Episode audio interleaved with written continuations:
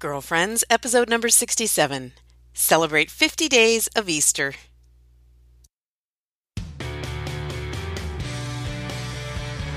Hello and welcome to Girlfriends. I'm Danielle Bean. I'm a wife and a mom, and I'm on a mission to help you know your worth as a woman so you can find peace, balance, and joy in family living. This week we're talking about celebrating Easter for all fifty days. We have some more feedback on N F P, and a listener asks how to handle an unsupportive mother-in-law. I can't wait for us to get started. Let's go.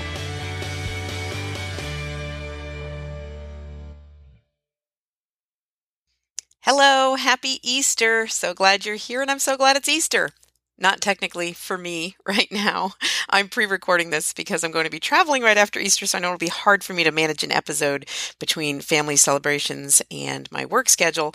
So I'm pre-recording this and scandalously saying those words, Happy Easter, ahead of time. But it's all legit for you. I hope you're enjoying the season. I hope you had a wonderful celebration on Easter Sunday and are going to continue. That's what we're talking about this week, continuing to celebrate Easter, which is more than just one day, as Walmart would have us all believe. You know, they've moved on to the fourth of July by now, I'm pretty sure. Anyway, um, excited for Easter, excited for all of the celebrations to come, fifty full days of it. I am a little sad this year that not my entire family, for the first time ever, is going to be together for celebrating Easter. And I don't mean my extended family, I mean my family, my kids. My Ambrose, uh, who's away at school, is down in Florida, as I've shared with you on the podcast before, and so he's not going to be home. He'll be home in a month. It really wouldn't make sense to fly him home for a few days. I totally accept that, but there's still some part of me that aches at the idea of him not being here, and it's one of those many letting goes that we kind of learn to do as our kids get older. Um, for those of you with just little children, and it's unthinkable to you right now, I know, I get it. It was to me too, and um, you'll be ready for it. Not maybe not entirely embracing it and loving every second of it, but it will make more sense when you get there. I remember having really little kids and just seeing what big kids were doing, and nothing bad. It was, you know, normal stuff of life, growing up, learning to drive, having boyfriends, girlfriends, you know, buying cars, going to school. And it just seemed so unreal to me to even picture my little guys doing that. And now here I am. My little guys are bigger guys. And my heart feels like it's in places far away sometimes, you know, fifteen hundred miles away. That some part of me is attached to that. And it makes it a little bit bittersweet at, you know, family times, birthdays, and times when you remember how easily you all were together. And now that's not how it is. It's sort of all that embracing of the stage of life you're in that I like to talk about so much. Um, so I'm doing a little bit of that this season, and to add to my mom tears this time of year, reflecting on that, the, um, last night I was going through my jewelry box. I was looking for some different items to um, wear for Easter and to share with the girls. And I happened upon this little note. It was like a folded up piece of paper. Um, those of you who follow me on different social media might have seen it. I posted some pictures of it. But it was a folded up little pieces of paper. And it said on the outside in this really childish handwriting, "To Mama from Ambrose." So this was obviously an old thing that I had stuck in there a long time ago. And so I, I opened up the paper, unfolded it, and inside it just said, "Sorry, love you." Oh my gosh. I almost died. Like, I just cried, of course. And I don't even remember what that incident was or whatever, but it, you know, it touched my heart back when he gave me that note, possibly after an incident of some kind. Who knows? But just, you know, Um, remembering him as a little guy, and oh geez, you know, why, why did I save that piece of paper so that I could torture myself with it this season? Anyway, it was very sweet, and actually it was encouraging to me. Um, as much as I was crying my mom tears over it, it was encouraging to me to kind of remember the way he was when he was little, and the kinds of things we did, and the kinds of things that were important, and, you know, kind of the stuff that I'm doing with my younger kids now, kind of training them up in that very similar way, trying to teach them, you know, making amends after you've done something wrong, those those very basic things of living, and especially uh, family living, living together as a family, as a community, that um, we worked hard at with our older kids, and we're continuing to work hard with our kids now. But it was kind of nice for me to look back and see that earlier stage of my son, and and I'm you know so proud of who he is now, that and um, the life that he's he's living now, and the friends he has, and the kind of work he's doing at school, and um, really happy with that. So it was kind of encouraging to me at the same time to kind of see like a long-term effect of the kind of work that we put in, you know, not that it's all perfect, but it was a little bit encouraging in that way too. So that was nice. Um, how much Easter candy have you eaten in the past twenty-four hours? Oh my gosh. I put together the kids' baskets already and um, had some, those robin's eggs. That's my big weakness. I know better. I know better than to have one robin's egg because I'm going to like try to eat the whole bag. But I went ahead and did it anyway as I was making these baskets and ended up with a sugar rush, stomach ache, headache afterwards. Not the best. Um, but you probably have a candy weakness. Um, maybe it's those peanut butter eggs. I don't know. I, I put tons of candy in my kids' baskets. You know, I used to try to put more like items that they'll appreciate, non-edible things, so they're not just getting a ton of junk. But that actually got to be really expensive.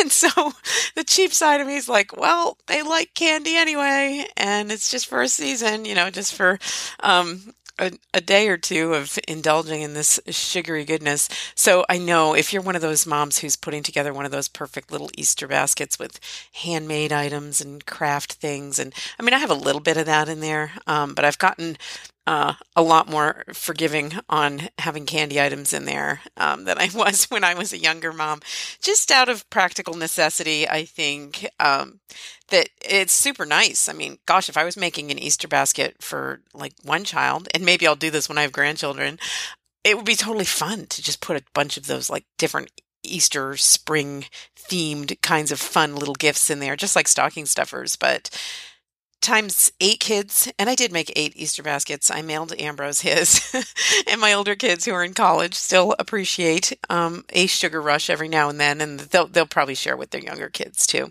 Um, but you know, it, trying to do that times eight is is pretty pricey and time consuming. So anyway, I've got their baskets done up ahead of time and hidden. Don't tell the kids. Hidden under a sheet in my room, so they hopefully won't find those and have any of their fantasies of the Easter Bunny being real squashed. Not that we do that. Anyway, um, so I mentioned I'm going to be traveling this coming week, Easter week. I'm going to be at the National Catholic Educators Association conference that's happening in Saint Louis. I'm traveling there for Today's Catholic Teacher Magazine, which is one of the magazines um, that in my full-time work as a publisher that I produce um, with my company. After that, on Saturday, April twenty-second, I'm going to be in Laredo, Texas, bringing the women there the um, You're Worth It retreat that I've put together based on themes in my book, You're Worth It, basically introducing women to the concept of Jesus's unique love for women. I love doing this retreat, and I'm thrilled to be going to Texas to do it with the wonderful women that I'm looking forward to meeting there. So that's on April twenty-second. Um, if you're interested in bringing the You're Worth It retreat to your parish, your home, your diocese, your women's group, um, whatever you've got. I'm talking to some people right now about putting it together for a group of catechists at their parish. Lots of different ways that uh, this retreat can work for the particular needs of your community. Uh, you can contact me through my website, danielle bean dot com. You can find out more information and fill out a little form to request more information about all the details for bringing the retreat to your community at daniellebean.com forward slash retreat. Um, next, in Texas again. I'm going back to Texas May sixth on Saturday. I'm going to Houston. I'm going to be speaking at the Together in Holiness conference that's happening there, which really is just a very much a family-based kind of conference for um, couples in particular. Doctor Ray Garendi is going to be speaking there too. I'm really looking forward to spending a day getting to know some of the folks there in Houston. If you're in the area at all, I'd love to meet you. I'll put a link in the show notes to the conference registration so you can get all the all the information you need about Together in Holiness, which is happening in Houston, Texas on Saturday, May sixth. Also, if you're interested in having your group just come and have me speak, not necessarily putting on the retreat like I'll be doing at Together in Holiness, you can find information about that at my website as well at daniellebean.com forward slash speaking. Okay, moving on to this week's topic. I thought I'd talk a little bit about the fifty days of Easter and how we can go about celebrating the fifty days of Easter. Because did you know Easter lasts fifty days? You wouldn't know it uh, by our secular culture, because as with Christmas, they kind of have that one day that we're super focused on, buy all the stuff for that one day, and then moving on to the next holiday. So, um, but our, our church teaches us otherwise. Easter lasts for fifty days. We celebrate the joys and graces of Easter for fifty whole days because it is the best story ever, with the best happy ending ever, where Jesus rises again from the dead and that we're called to rise with him. Such a beautiful story, such a beautiful call, such a beautiful vocation we all have inside of the Easter story. So we take a full fifty days as Catholics to really just drink in that joy. And I know uh, it's hard. I know it's hard. And I'm not telling you you have to take on a bunch of new projects and, you know, do some big elaborate thing. You, you just survived forty days of Lent and that felt long enough. But um, so I'm really, I want to encourage you to do things that actually will feel good and will be joyful during the fifty days of Easter, and remind yourself and your family and, um, you know, maybe your friends and other families that you know that Easter lasts for fifty days and we get to, we get to celebrate it. We get to. That's what's, that's what's so great. Our church is a church made up of fasting and feasting. And um, our church knows that both of those things are good for us as human beings. We long for that kind of cycle in our lives. And so now is a time of feasting, a time of celebrating, a time of joy. And so I want to encourage you to make the most of it. I know for sure I've had times where I make it to Pentecost and I'm like, it's still Easter? Like, I haven't thought about that in weeks, you know, moved on. And yeah, that's kind of natural. Um, but maybe by being a little bit deliberate about it, being a little bit thoughtful about how we go about celebrating or making a plan right now at the start of Easter to make it last for fifty days, to recognize it for a full fifty days, we can have a little more success in actually accomplishing that. So the first thing I want to encourage you to do is to think about what you did this Lent that you could possibly carry forward in some way, shape, or form. Maybe not still fasting, Um, but maybe there's some fruit that came from your fasting that you really want to hold on to. I know a lot of people, even if they haven't, you know, lived out their, their Lenten penances perfectly, find that they've formed new habits, they've formed new routines, they've succeeded at least in that much, um, you know, making new healthier habits, whether it's with what you're eating or what kind of media you're consuming or how you're spending your time. Um, Think of what, some of those things that are, could be the fruits of your Lent that you might want to carry forward in some capacity. It doesn't have to be exactly, like say you were off of Facebook completely during Lent. I'm not saying you have to cut Facebook out of your life permanently, but maybe going into the fifty days of Easter, you can um, look for a way to, you know, in a positive way, replace what used to be Facebook time before Lent and with positive things, with something, you know, uniquely positive. Or maybe if you've made a new commitment to your prayer time during the Lenten season this year, that's something that you don't necessarily want to just throw out the window because now the calendar says it's Easter.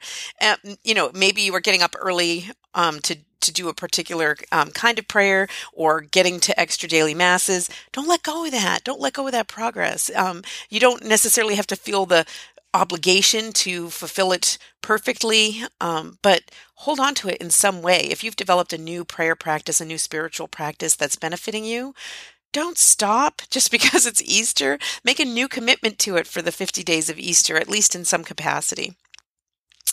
Um, another way that we can celebrate the fifty days of Easter, this is something I'm thinking about doing myself, is to set a fifty-day goal. You know, at the start of Lent, we set a forty-day goal, and it feels like forever during every day of, of Lent. But if you choose something that's more positive, um, something that feels less penitential, something that feels more like joy, like something you enjoy, whether it's um, you know, deciding you're going to take a walk with your kids or um, make time for um, doing family activities together or visiting relatives or whatever it is that, you know, that part of it should feel happy and joyful and not like a major penance to you. But maybe you'll set a fifty-day goal of, um, I'm going to do this thing, whether it's, okay, I'm going to um, visit with friends or invite people over. This is a big one that a lot of us just put off because our house isn't perfect yet. In fact, I'm planning to do a whole show about hospitality because this is such an interesting topic to me and something that I think a lot of people really struggle with. Um, but maybe you're going to say, during the Easter season, these fifty days, I'm going to um, extend five different invitations to people, whether it would be inviting families over uh, for, for dinner or inviting a friend over for coffee or um, your child's friend for a play date, things that, you know, are a little bit above and beyond, but that's actually a very nice, joyful, celebratory thing to do that maybe is going to push you a little bit outside your comfort zone. Maybe setting a goal along those lines or setting a goal of spending a set amount of time outdoors every day. The weather's turning beautiful in most places. You have more opportunities to do that kind of thing. It will just feel good, you know? But I, I think a lot of times we think in terms of the forty days of Lent, we think in terms of thirty days for other goals, health goals or whatnot, try to accomplish something in thirty days or work-related goals. But Easter gives us fifty days. And I think it's kind of a nice new number to work with with regard to a goal and not necessarily reaching a certain place by the end of fifty days. I mean, that's fine if you're motivated that way, but I like to think more along the terms of I'd like to do more of this fun thing that I don't often force myself to do because, you know, let's be honest, a lot of the fun things that we do, whether it's planning a trip with your kids or visiting friends or whatever, it takes effort. And sometimes we don't push past that initial effort that it takes to do the stuff. So um, Easter's an opportunity to do that. Maybe set a number of times, whether it's five times or um, four times or ten times that during these fifty days of Easter, you're going to do whatever it is that your goal is. All right, along those lines, I also want to encourage you to start a new tradition for the Sundays of Easter, you know, something um, that we don't often think about enough, I think, is the fact that every Sunday is like a mini Easter. It's a little celebration. It's a little remembrance of the fact that Jesus died for our sins on the cross and that he rose again and that we are called to live with him forever in joy in heaven because of what he did for us. That it's a beautiful message. It's a beautiful story. And we we remind ourselves of it every Sunday when we go to Mass. Um, but maybe we're not thinking about it exactly in those terms or talking with our kids about it exactly in those terms. So So Easter season is a great opportunity to do that. Really set those Sundays apart. I, you know, there's a whole commandment that tells us to set Sundays apart, to keep holy the Sabbath. And that means different things for different people. But do you do it? I mean, I think I, a lot of times, fall into the habit of thinking of Sunday as just another day where I have time off, you know, where the kids aren't in school and I'm not working, my husband's not working. So that's when we can do all of the errands or that's when we can schedule, you know, all of all of the stuff that we don't have time for in the middle of the week, whether it's um, housework or going shopping or whatever it is. Um, not always the best plan for setting apart the Sabbath as a holy day, you know. Um, how about starting where, wherever you are? If you don't currently have like a special dinner, And and by that, I don't mean you have to spend hours slaving in the ki- kitchen, but make it different in some way, whether you, you know, put out a tablecloth or cook a roast or make just just plain and force everybody sitting down to eat dinner at the table with real plates and silverware. You know, start where you are. But um, something as simple as that, setting aside uh, time for a Sunday lunch or brunch or um, getting donuts after Mass or going on a family hike. I have a friend who does that every Sunday with her family. She happens to live in a warmer climate than I do, so it makes sense for her year round. But something like that and um I find that even older kids come to appreciate having that kind of tradition and something that they know will be a part of Sunday. And it really does, even very simple things can help to set the day apart as a day that's set aside for God, set aside for us together as a family to worship God together, that, that the Mass really is that kind of source and summit of our daily living. And Sundays are a beautiful reminder of that. So start a new tradition for Sundays. Think about what you might like that to be, what your family might appreciate, and commit to doing it, at least for all of the Sundays during the Easter season. And then finally, my final tip about celebrating all fifty days of Easter is to spread out the fun. This is funny. I like this phrase because it's it's one that we use in our families sometimes when um, we, we kind of say it when we're rolling our eyes about the ways sometimes birthdays around here get celebrated over the course of several days. At least it used to happen a lot in the past because life was so busy and crazy and I was exhausted and I, I wanted to get, you know, do a lot of things for whatever person's birthday it was, and it just was so hard to fit it all in on one day. And so we were always talking about, oh, we're spreading out the fun, you know, that we're going to have a friend over on this day. We're going to do cake and ice cream on this day. Grandpa's coming over on this day. We're going to open presents on this day. We're going to go to dinner on this day, you know. Um, and it, it would turn into like a week and a half of stuff. And by then it was the next kid's birthday. So kind of exhausting way of spreading out the fun. I don't recommend you do that for your Easter celebrations, but think about ways that you can do different kinds of Easter things. A lot of times I think there's a lot of pressure to do all of the Easter crafts and activities on Easter Sunday or right around it. But we've got fifty days. Let's cut ourselves a little slack here. If you didn't color eggs on Easter Sunday, that's fine. You've got fifty days in which to do it. Um, so many different ways of coloring eggs. We're we're kind of low key around here. We use the the Paws fluorescent kits, and sometimes I'll get a little bit of a fancier kit, but um, doesn't have to be a big deal. Doesn't have to be over the top. Oh yeah, there was one year where I decorated eggs, and I was I just you know sometimes we get a little crazy, don't we? I mean, I got a little crazy and I wanted to do all natural egg dyes. So I researched online and you get the turmeric and um, what are the other things? Oh, using like boiling onion leaves or cabbage leaves for the purples. And, you know, seeing it in the Martha Stewart magazine, it looked beautiful, these beautiful natural colors on the eggs. And so I spent, I don't know how much time and energy creating these magical natural dyes that year, but nobody liked the eggs. They were all too light. They weren't dramatic enough. They had all these natural hues and it was pretty, but wasn't what my family was looking for. Anyway, you can make it as fancy or as complicated as you like. Just a word of caution, maybe the Martha Stewart natural egg dyes that are going to take a lot of your time and energy will not be appreciated by younger kids or even your husband for that matter, who, you know, wants a dramatic egg dyeing result. Anyway, if you didn't color the eggs, you've got fifty days to do it. Or any of the other crafts. Maybe look up some of those crafts that caught your eye if you're a crafty mama.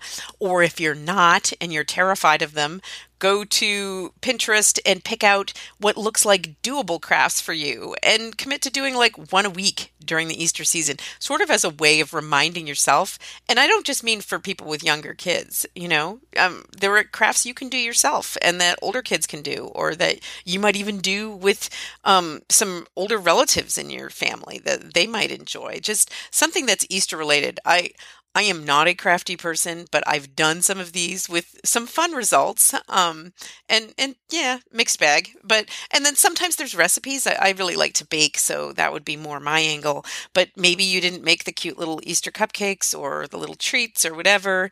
You've got fifty days to do it in. You know, commit to doing like one a week and just kind of enjoy it. Um, also, just A, a way to kind of celebrate the liturgical season is to look ahead at what, what saints' f- feast days fall during the Easter season. Maybe look up some of them. Maybe celebrate those feast days. That's kind of an easy way. Or, or pick one or two that you like, or um, and learn about them um, and celebrate them during the Easter season. And then finally, I saw this awesome idea to have a Pentecost bonfire. Of course, fire at Pentecost, it's a great symbol of the Holy Spirit, and it's how the, the Holy Spirit manifested himself um, at Pentecost. So Pentecost is the great ending of the Easter season.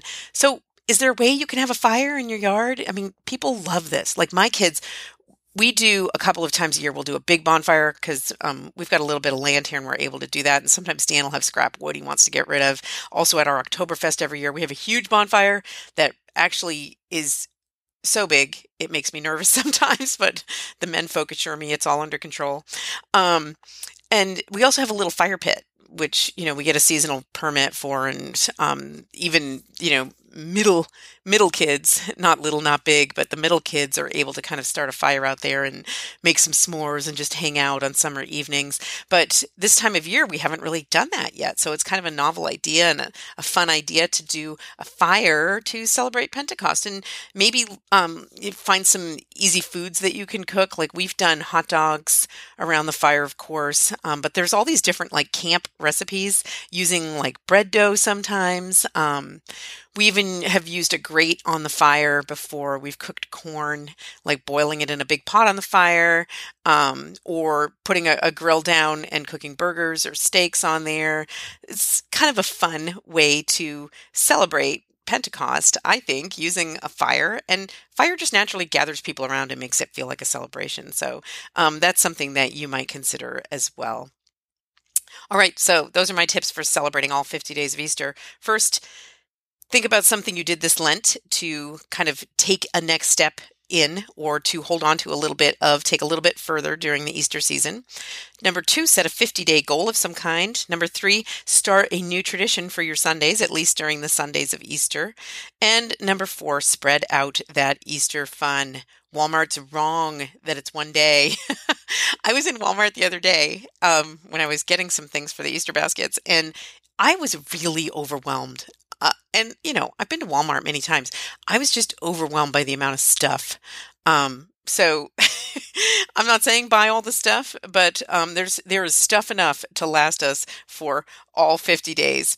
If you have some ideas for ways to spread out the fun and continue celebrating all fifty days of Easter this season, you can share them with me. I'd love to share them with some of our listeners here. I'm sure you've got creative things that you're doing, or maybe you just want to share with me some of the traditions in your home, in your family this Easter season. I'd love to hear more about them.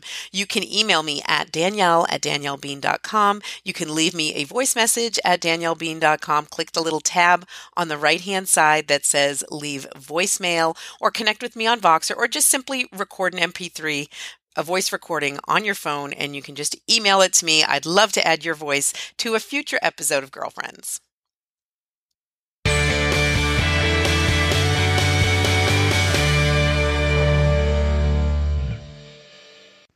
Hey, Danielle, this is Kristen Fontana, and I was just calling about the N F P podcast that you put out and wanted to say thank you so much for putting it out and for being so real and honest in your description of it and your experience. Thank you for sharing from your heart and expressing how it really is in real life, um, because I definitely experienced what you were saying when I was learning N F P, um, that people were just saying how amazing it was and how great it was. And so when I got married and discovered how hard it was, uh, that was just shocking. And um, it was hard for us and hard for us to figure it out while, um, while being newly married and everything. And we ended up having four kids in five years. So that was a bit of a surprise. And, um, but like you said, totally in God's plan, and very grateful that he had that plan for us. And, um, but I just encourage everyone, like you said, to find the model that works for them. And I wanted to toss out a couple of resources that I've discovered. Um, one thing that you mentioned is using the fertility monitor. And um, there's one model through the Marquette University where they do a chart with the fertility monitor, which I used for a time and found it to be pretty, pretty good. Um, so just wanted to throw that out there for people. And um, I also wanted to share that we are currently using the Creighton method, and I have really appreciated that. Um, don't get me wrong, it is hard, and um, there are plenty of days when I really don't like uh, charting, and it's hard. But I will share that my husband is now charting for me. Sometimes at the end of the day, I'll tell him my signs, and he will chart for me, and that actually has helped me a little bit. It was something my sister-in-law suggested, and I was really grateful for that tip. So um, maybe couples could try that. And Um, but I also just wanted to say that the Creighton model is a, a full body model, and I really appreciate that about it, because if a woman is struggling with something with her health, whether it be hormones or um, infertility maybe, that um, this model really looks at your whole self. And if you find a Creighton doctor, they can help you by looking at your chart and finding out what's going on with you. So I really appreciate that about it, and just would encourage women to look into it, and if they're struggling with anything. But I know that um, not it's not for everyone. So uh, the last resource I wanted to tell you about was a book by Simca Fisher called The Center's Guide to N F P. And I would just encourage women to look into it if they're struggling with N F P, as um, many of us do. And it has a good part about discussion starters for couples that uh, my husband and I found helpful. So thank you so much, Danielle. God bless you, and thank you for all you do. Thank you for that feedback, Kristen. I really appreciate it. Um, Kristen echoes a lot of the feedback that I've gotten, um, especially by email from a number of people, sharing how important it is to kind of be real and honest when we're talking about the reality of practicing N F P in your marriage. And um, I think that that's something that as a church and as um, communities, we're getting better at. We're getting better at that kind of honesty. But it is, as I shared in that par- podcast episode, a tricky balance between the honesty and being real, but also being aware of who you're talking to. You're going to say different things about N F P to somebody on the outside who's a naysayer, somebody who's um, rejecting church teaching on um, marriage and sex.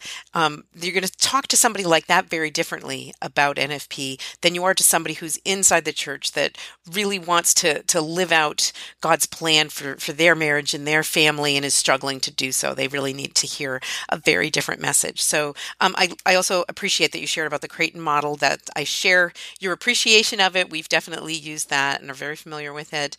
And I, I like that you pointed out that it's a whole body method, that it takes into account the whole woman. And this is what, you know, modern artificial forms of birth control fail to do, like, you know, birth control pill or condom or whatever, just sees like human body fertility equals problem, and block it off, fix it, you know, move on to the next thing. Whereas the Creighton model and other uh, methods of N F P really take the person as a whole and don't treat fertility as a problem to be solved. Um, but then it can be very helpful with other kinds of health issues that you might be having, whatever's going on in your life. And um, those who are practitioners, um, NAPRO technology practitioners, like real doctors who um, support N F P and are, um, you know, well researched and practiced in it, can really help women to pinpoint what some of their issues are with regard to fertility or just general health issues um, that a lot of times I find modern medicine, so many things that are wrong with women physically, whether it's depression or anxiety or problems with their menstrual cycles or um, infertility, that we're, we're treated in like one big lump sum, and the birth control pill is the answer to all of it, or um, antidepressants is the answer to all of it. Like nobody's And now I'm talking in general terms. In modern medicine, you know, the typical modern medicine that isn't um, N F P based, nobody's hearing who we are and what we're saying and looking at us as a whole person and not really respecting the whole woman for who she is. Um, so I really appreciate that. And I'm glad you pointed that out, Kristen. Thanks so much for sharing your feedback. If you want to leave feedback like Kristen did, you can do it on Voxer. That's what Kristen used. It's a fun app. We can connect there and easily leave voice messages. It's like using a walkie-talkie. It's that simple. Pushing one button on your phone, you can leave me a voice message and I can send you a message back. If you want to connect with me on Voxer, the link to do so is in the show notes at danielle bean dot com.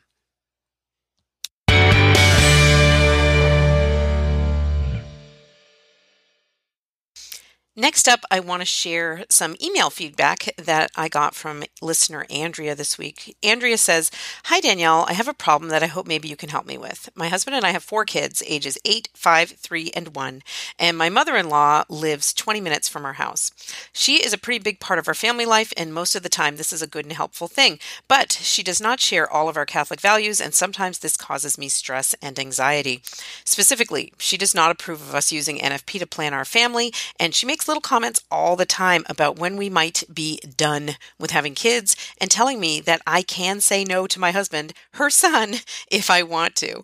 I have tried everything from being direct, which is not my style, to dropping hints, to just ignoring her, and then to letting her know how much her comments bother me, but nothing seems to work.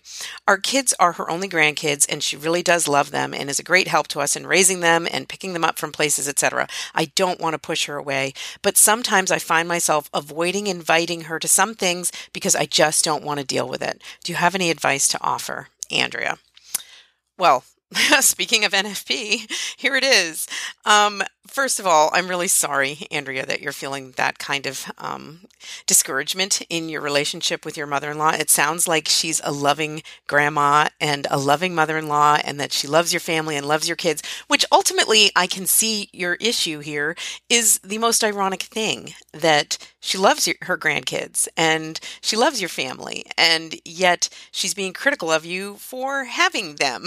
So doesn't quite add up, and I understand the level of frustration that you must be feeling there.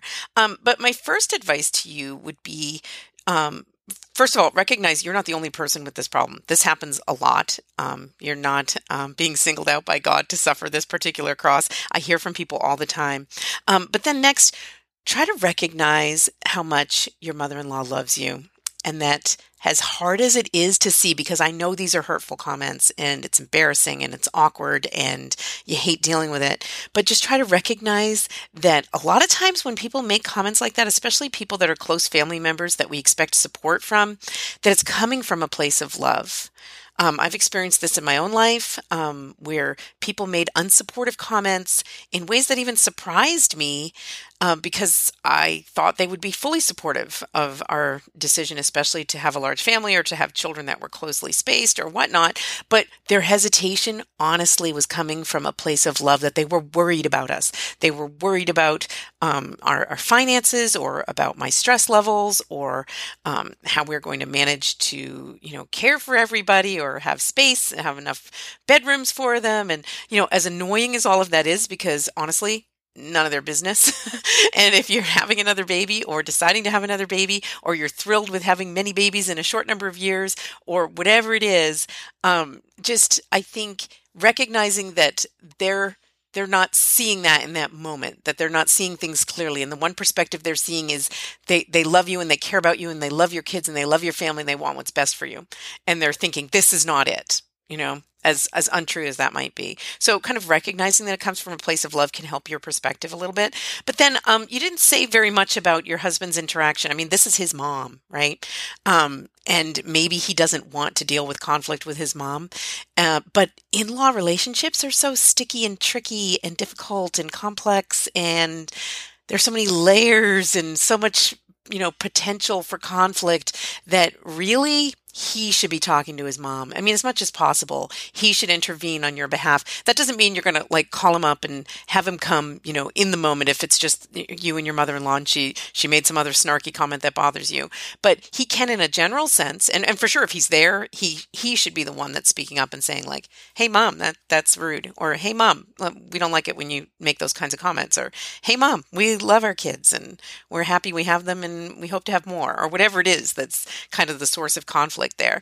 Um, I, I think it really is much more your husband's place than yours. You should be focused on having super positive interactions with your mother-in-law, especially where she lives close and she's such a large part of, sounds like, your day-to-day living and, and being so helpful in so many ways. I, you know, it's it's wonderful that you have that and that you recognize and appreciate that. I can I can hear that in your words. Um, but then, you know, outside of that, I, I would recommend that um, you be honest with her. And it sounds like you've done this a little bit, but you say being direct isn't your style, and so maybe you're not being as direct as you think you are. But um, pointing it out in the moment, just, you know, having a, a phrase or a sentence ready to go. Like, if she says a comment that makes me uncomfortable, um, I'm going to say something along, the, it doesn't have to be rude. It doesn't have to be snarky, you know, something along the lines of, oh, it really bothers me that you make comments like that, you know. Very honest, um, or it, it hurts my feelings when you make comments like that. It makes me feel like you you don't you don't um, appreciate your grandkids when you make comments like that, or that's a really personal thing between me and my husband. your son, you could say his name. Um, and I, I don't, I don't feel comfortable talking with you about that. You know, I, I think just being direct like that. And then maybe, you know, you shared with me that sometimes you hesitate to, to include her in things because you're afraid she's going to make those comments. So in addition to pointing it out in the moment, responding that way, just not letting yourself get emotional and engage in it and stressed out and angry and whatever, but just calmly addressing it like that in the moment. But then in addition to that, maybe let her know one of those times, like you might you might hesitate to invite her, you know, some sometime when your family's going to the park, let's just say, and um, but then you do invite her, and you you might it, and it might not be an issue, but if it is, you might say to her, you know what, I, I was hesitating to call you today to invite you to be a part of this because I I so dislike it when you make comments like that, and I was afraid you would. Um, that could really make her think, because it sounds like she loves your family and she loves your kids, and I'm sure she wants to continue being a part of that. Um, I wouldn't say it in a threatening way, but that's just being honest. That's just kind of letting her know what the consequences of her words and actions are. So, um, or, you know, maybe that's something that's more appropriate for your husband to say to her, like, you know, how much you love having her on these outings or joining you on activities or being a part of your family life, but comments like that make you hesitate about doing it. Um, very legitimate, very fair, you know. Um, and then finally, just set some reasonable boundaries. It, it may be that you will say, um, you know, on these kinds of activities, I'm not going to invite my mother-in-law. She's not going to be a part of that. I don't want to deal with it. I, you know, um, whatever it is, you know, I, you know. Um, but, and then finally, just, um, it, this is a great opportunity to offer up. Uh, I know. I think I should do a whole show about offering it up, because it's something, it's a concept I really struggle with too. And when we're suffering with something, it's really honestly the last thing we often want to hear. And we just roll our eyes all the way into the back of our head sometimes, just being told to offer things up. But um, it's a very Catholic approach. And um, something that I found that bears a lot of fruit in my life is if there's somebody in a personal relationship that's bugging me, that's annoying me with something, that my temptation is to pray to change that person and make it go away, you know? And of course, that's what we want. Um, but I find that there's been a lot more fruit in my own spiritual life, but also in my relationship with, with people um, that sometimes have that potential conflict. If I pray for that person, and if I offer up my frustrations inside of that relationship for that person, for that person's good. With your mother-in-law, it might be that she might have a conversion of heart with regard to, you say she doesn't share your Catholic values. Well, with regard to her own relationship, growing closer to God, um, maybe ask God to take the, the graces that you might earn from quietly offering up your discomfort and your your disappointment and discouragement inside of this relationship for her good, for him drawing her closer to him. Um, and even if that doesn't ever change what your mother-in-law does and says, it will change your heart. It will soften your heart toward her. I promise you, it has that effect. It's it's hard to, at first to pray those kinds of prayers, but it can be extremely helpful too. So that's what I have to share. Andrea, maybe you have something you'd like to say to Andrea, or share some of your own experiences, what has worked with you in similar situations. Like I said, she's not alone. I know many of you out there have experienced similar situations. So if you have, and you have some thoughts or advice to share, some reflections, or share your experience with us, uh, email me, Danielle at danielle bean dot com, or leave me some voice feedback. I'd love to be able to share it with Andrea and others on a future show.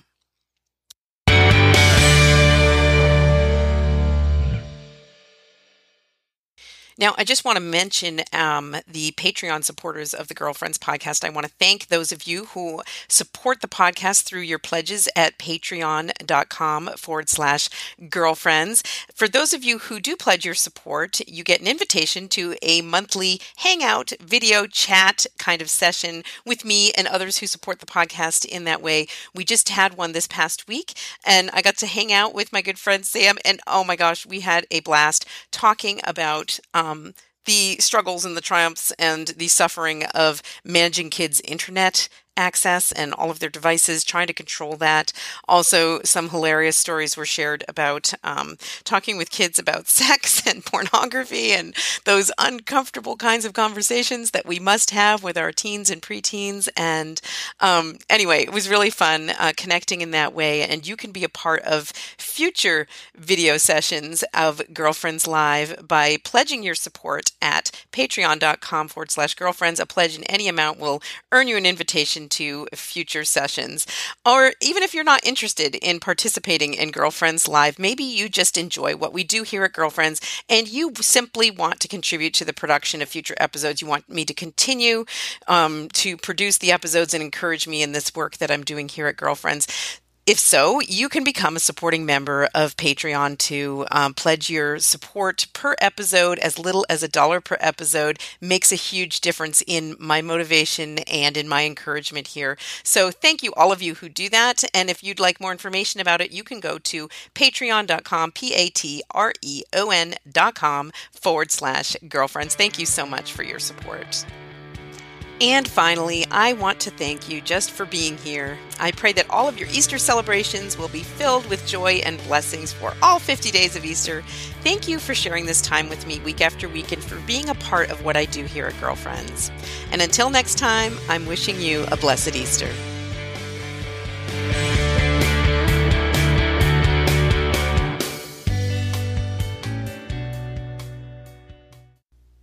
Girlfriends is a Danielle Bean dot com production. Know your worth, find your joy.